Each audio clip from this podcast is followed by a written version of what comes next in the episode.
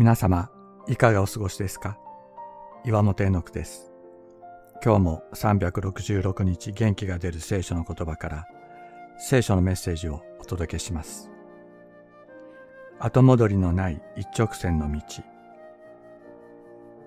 私たちは人生の中で大きな失敗をしたり、過去の過ちが今の苦境を招いていると感じたりすると、もう一度人生をやり直したいと思ったりします。また次生まれてきたらとあてもない空想に慰めを得ようとしたりします。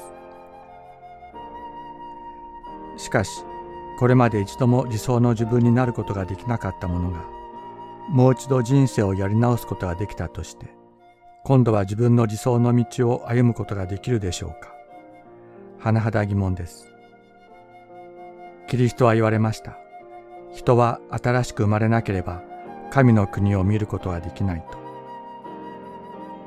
新しくというのはキリストの御霊によってという意味です。自分の努力によっては変わることができなかったもの、そのようなものにキリストの御霊による新しい実存を与えてくださる神がおられるというのです。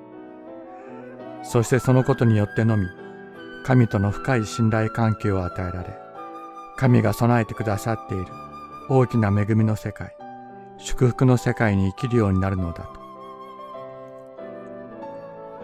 私たちを新しく変える力は、私たちの中にあるのではなく、私たちを創造し、完成へと導いてくださるキリストの御霊の中にのみあるのです。私たちは人生をやり直すことも、もう一度生まれ変わることもできません。しかし、キリストの御霊が私たち一人一人のところに吹いてくる。私たちはキリストの御霊によって根底から変えられ、新しい人とされ、永遠へと続く後戻りのない一直線の道を進むのです。キリストが共におられます。振り向いてはなりません。肉によって生まれたものは肉です。御霊によって生まれたものは霊です。